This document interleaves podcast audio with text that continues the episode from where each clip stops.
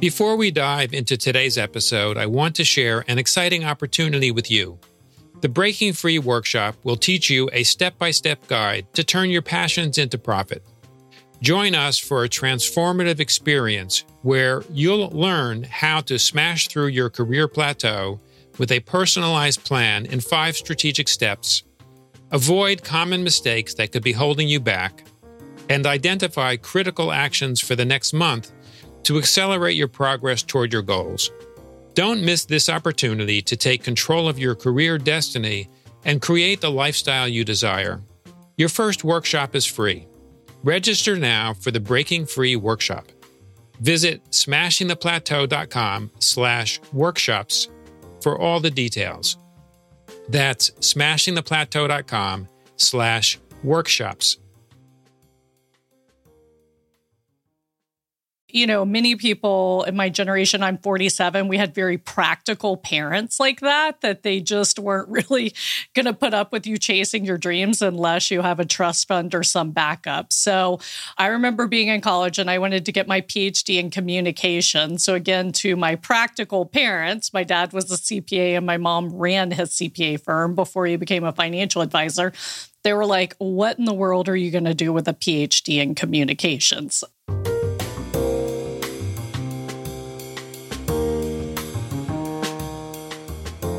Today, we're thrilled to have the incredible April Roberts on our show.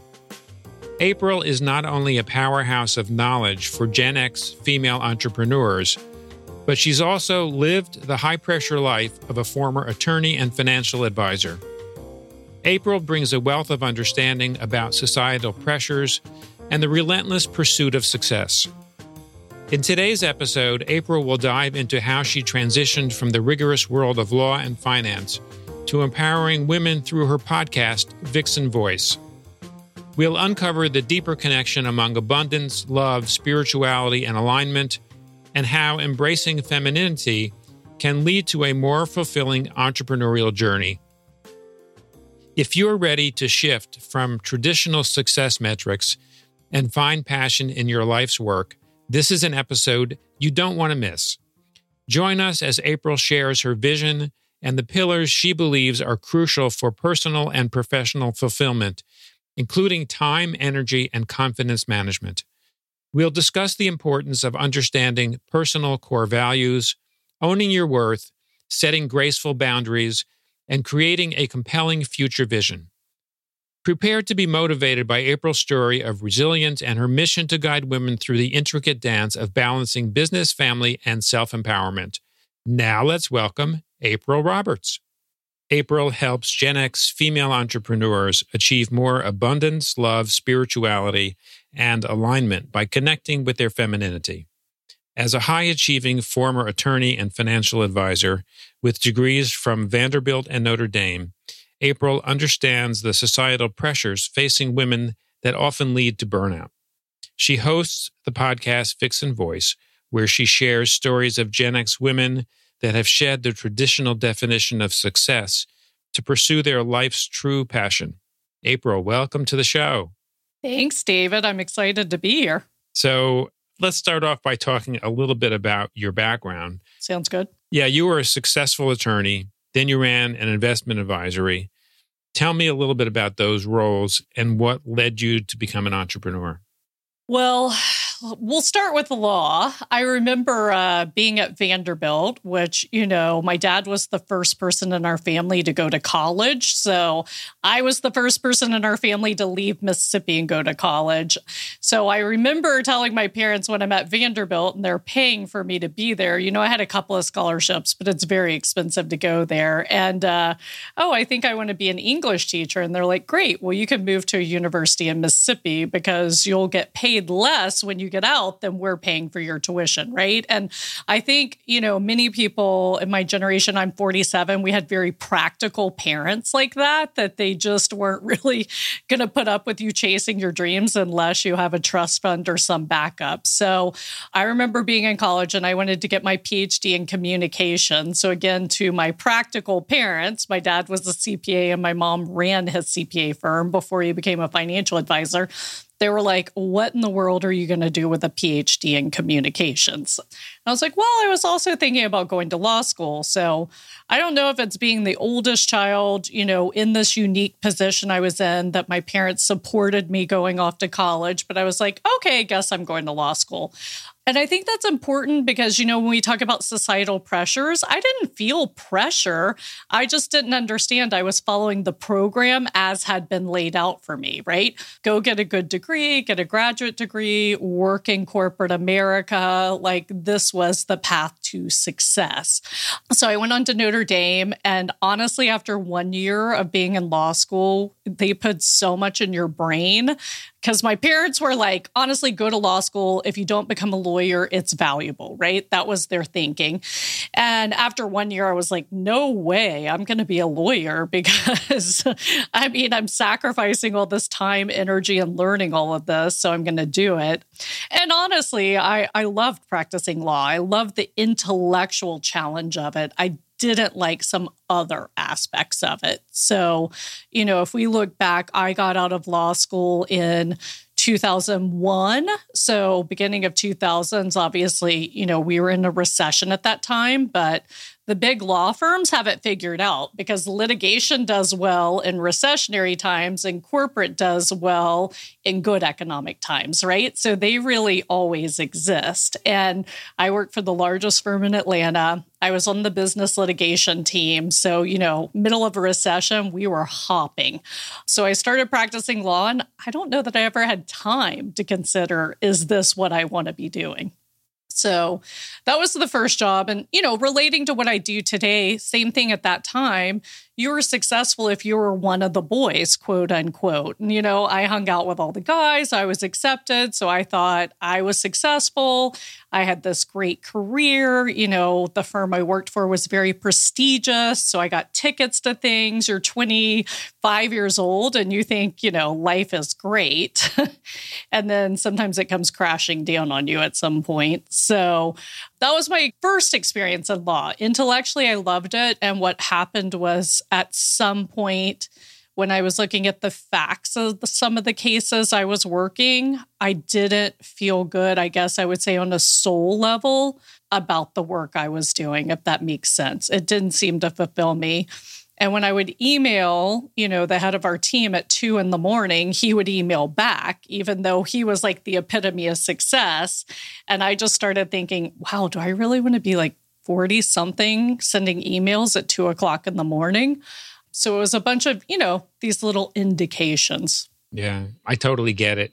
The whole idea of following the program. Mm-hmm. I studied engineering because it was something where you could make a decent living. Right right? Went to work in corporate, followed the program, and intellectually, I liked the problems that I was solving. They were challenging. It felt good to solve them, but there was nothing that particularly filled my soul about the kind of work that I was doing. Exactly. And honestly, David, you know, some a lot of people don't really reach that point. Usually I see end of 30s, beginnings of 40s, maybe later. So I feel kind of blessed that I started getting those inklings at 25. So I've been kind of a corporate refugee really since I was 27 years old. I left corporate America 20 years ago.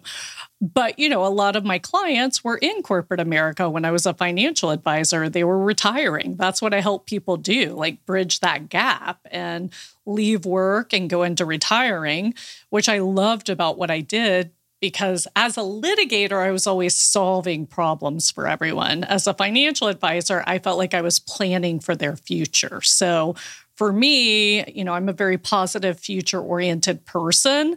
That definitely filled my soul a lot more, I would say, than the legal work I did.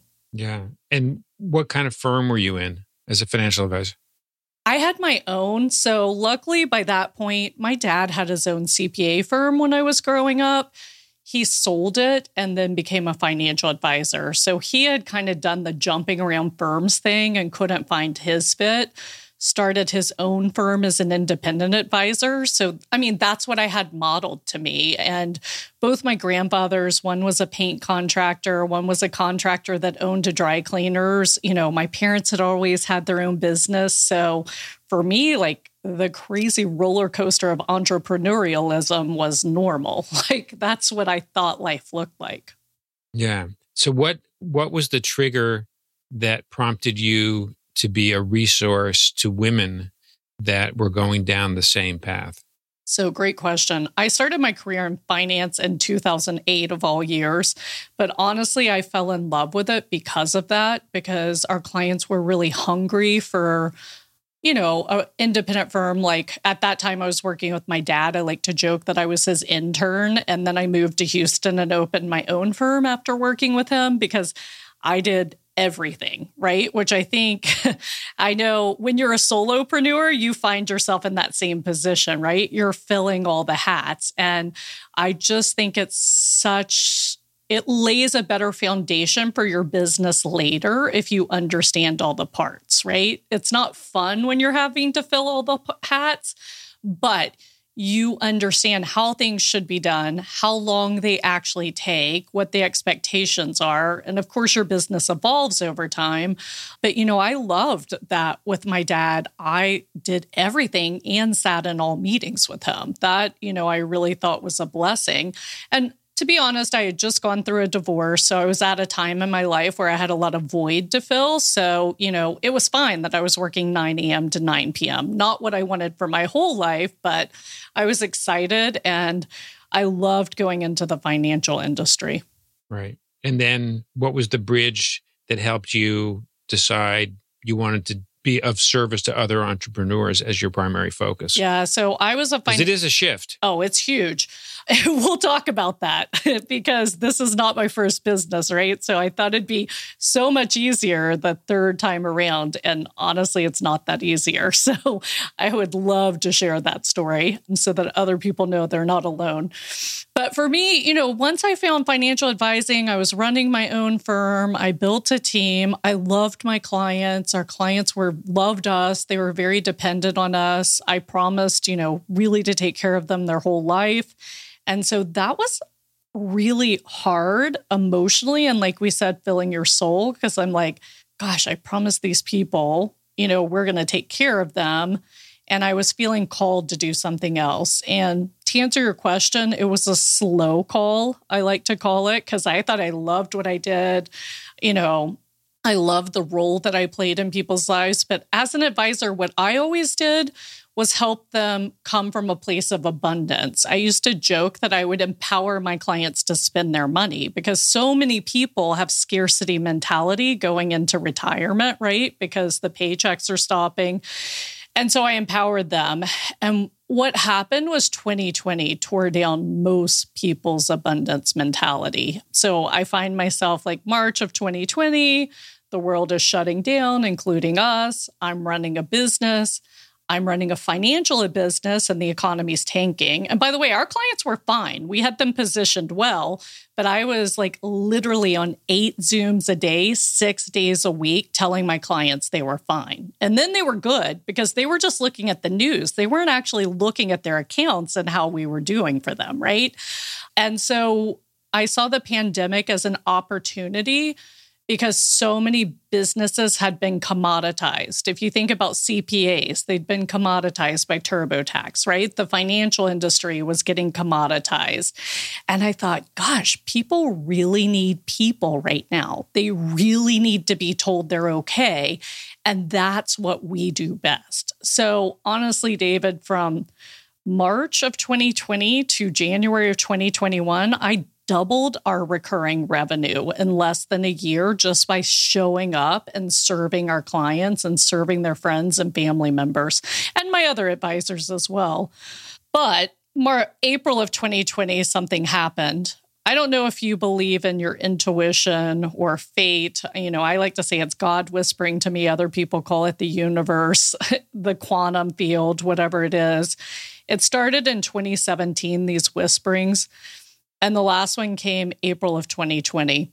And I'd been through enough in my life at that point that I knew it was the third time. When you don't listen the third time, you get what I call the two by four across the forehead, right? Something happens where you're forced to change. So, April 2020, I had that final calling. I was reading a book. There was a vision I had. The vision was described distinctly in this book, like very closely. And I just remember looking up and going, Really? Right now? You want me to figure this out right now? So I continued 2020 with my financial practice. I actually started our own registered investment advisory service to serve our clients better in September 2020. So I now have two companies I was running. Plus, I had this pull to draw to design a third company. So, speaking of time management, that's when I became exceptionally good at time, energy, and confidence management, right? Yeah, you have to be. Yeah, right? And I know a lot of your listeners are, you know, maybe in corporate and looking to do a side hustle or build up. And it's the key. You have to have your time allocated, energy, etc. So, to answer your question, I told you it was a slow call. April of 2020, I started doing something I wasn't very good at, and that was asking for help because I knew I had to do something. So, you know, I had mentors, I'd been in their masterminds. I called different people. I was like, hey, I'm really being called to like be on stages. That's what I saw. Of course, there were no stages in 2020, right? I was like, I need help figuring this out. Who do you know? And I got on a series of calls with other female entrepreneurs, and we all had the same issues. And we were all having to relearn how to juggle life in this new world, right? And I talked to a lot of women that were either forced out of corporate out at this time or choosing to leave corporate because of the balance with, you know, kids at home, et cetera. And it just came to me okay, I have two entrepreneurial grandparents. I have entrepreneurial parents. I've been an entrepreneur for 15 years. Like, why wouldn't I help, like, support these women in this transition? So 2020 it started. I sold the financial practice fully March of 2023 and went 100% into the Vixen gathering. So it did, you know, it took 3 years, 3 years because it was my side hustle to get it to a point where I felt comfortable sell the business, etc. Yeah. And now that you're focused full time on what you're doing to serve entrepreneurial women, what do you see and also I would say fast forward from 2020 to 2023, 24. What do you see as their primary challenges? So, I could tell you the five pillars of Vixen, which are time, energy, and confidence management, which I think go hand in hand. Number two is knowing what they truly want. So, number two, we get into personal core values because you know, we talked about the program at the beginning. Well, as you go through your life, and we're talking about women in particular, they become mothers. Now they have a business, they're a wife, they are in community you kind of start losing yourself. I think anyone who's had tremendous responsibility understands this, right? The more responsibility you get, the more you start losing yourself. So, number two is really understanding what you want and what you want your life to look like.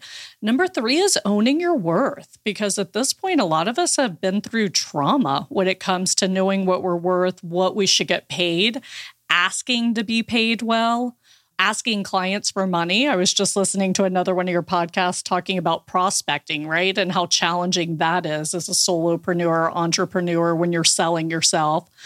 Number four is setting graceful boundaries and self love. So, again, I think setting boundaries is a huge component of time management because you could have a perfectly designed calendar, but if you can't say no to the wrong things, you tilt your calendar, right? You just blow it up. And number five is creating a compelling vision of the future, which is that high level business planning. Why do I do this? Who do I serve? What's my company core values? And of all of those, the thing I see female entrepreneurs having the hardest time with is setting revenue goals and talking about money, to be honest.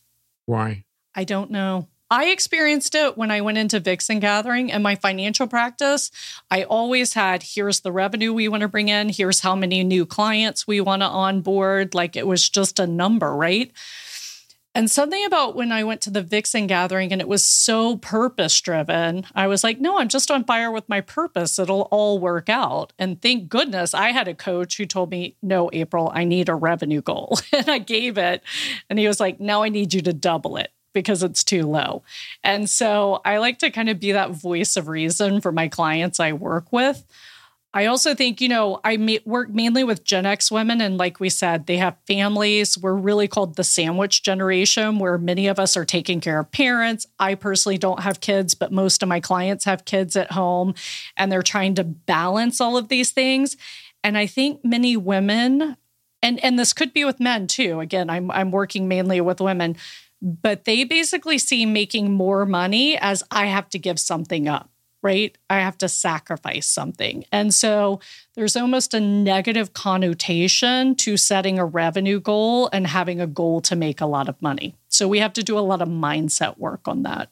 Yeah. And do you see these issues as being primarily with Gen X women as opposed to other age groups?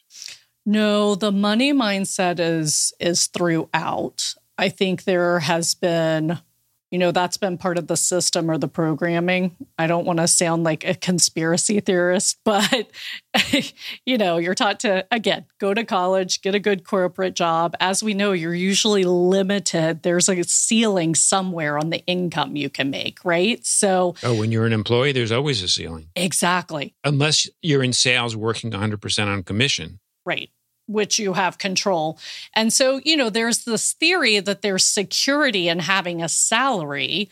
Whereas I think you would probably agree with me, but as an entrepreneur, I feel a lot more security in being in control of my future and what I'm going to earn, right? Where I don't have that limit. So I think it's just, you know, it's how it's how it was built. We go to college, we get a good degree, we get a good job, usually you work hard and you're going to get a raise, but you know, you're capped. And so I don't think that we as human beings have developed the skill set of having this abundant, unlimited mentality when it comes to money.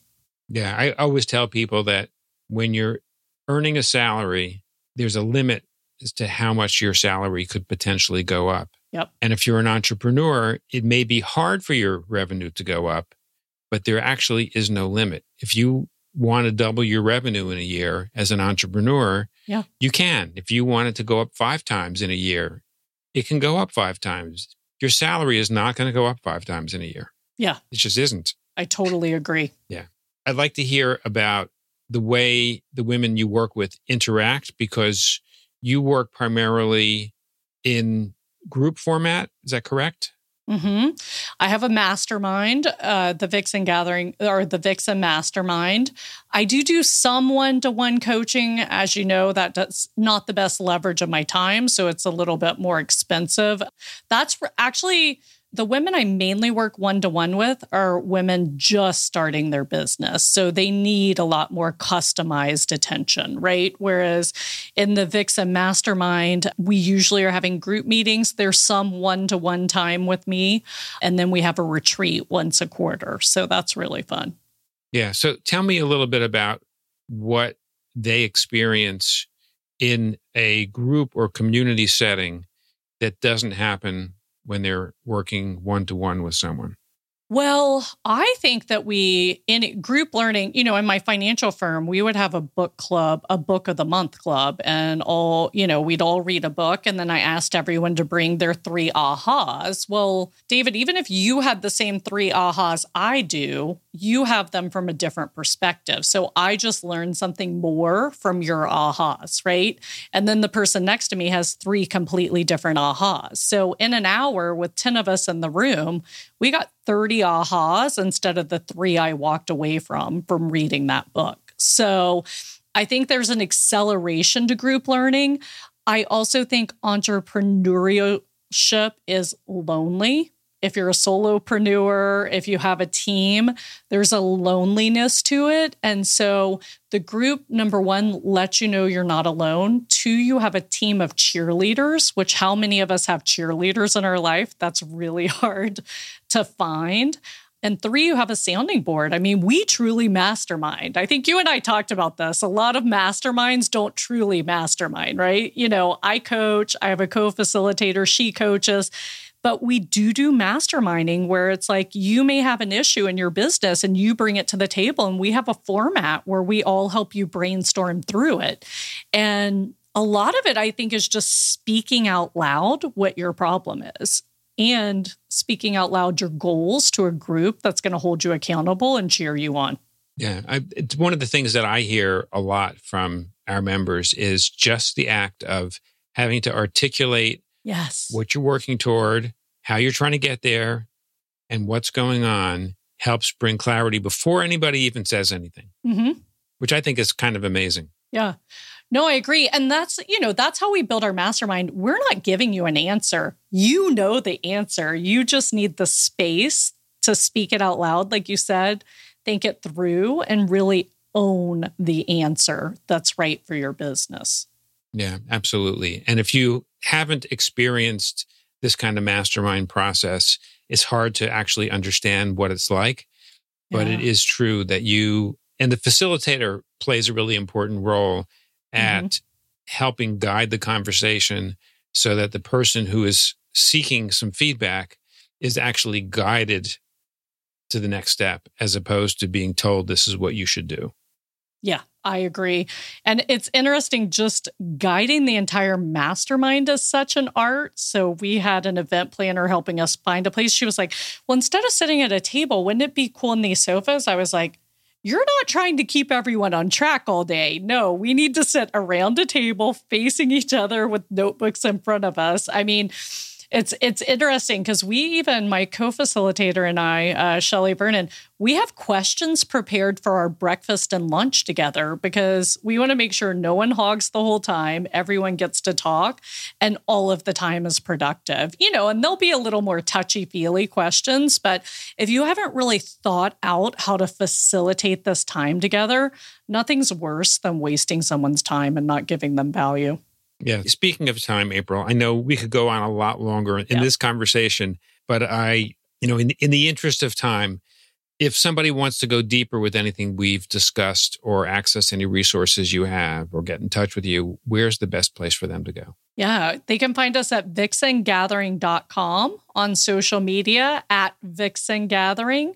And also, they can check out my podcast, The Vixen Voice. I actually do some complimentary coaching on the podcast. So you can check us out on YouTube, Spotify, or Apple. Sounds great. Well, April, first of all, I want to congratulate you on making the transition that you've made over the last few years and going into a, a whole new line of service for people that badly need some support. And I want to thank you for taking the time to join us today on Smashing the Plateau and just share your experiences and your insights. It's been great. My guest today has been the founder of Vixen Gathering, April Roberts. Thank you, April, for joining us. Thank you, David.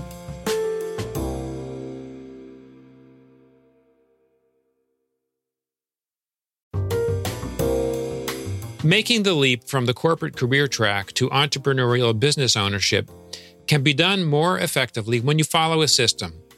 In our Breaking Free workshop, you'll learn the five steps to smash your plateau, craft a weekly progress plan, and avoid common mistakes. This workshop is for dreamers, risk takers, and those ready to accelerate their business journey. Your first workshop is free. Visit smashingtheplateau.com slash workshops for details and to secure your spot in the next workshop. Don't miss out on this opportunity for a career transformation. That's smashingtheplateau.com slash workshops. Join us on our next episode of Smashing the Plateau for more wisdom from industry leaders. Until then, keep striving, keep believing, and keep smashing.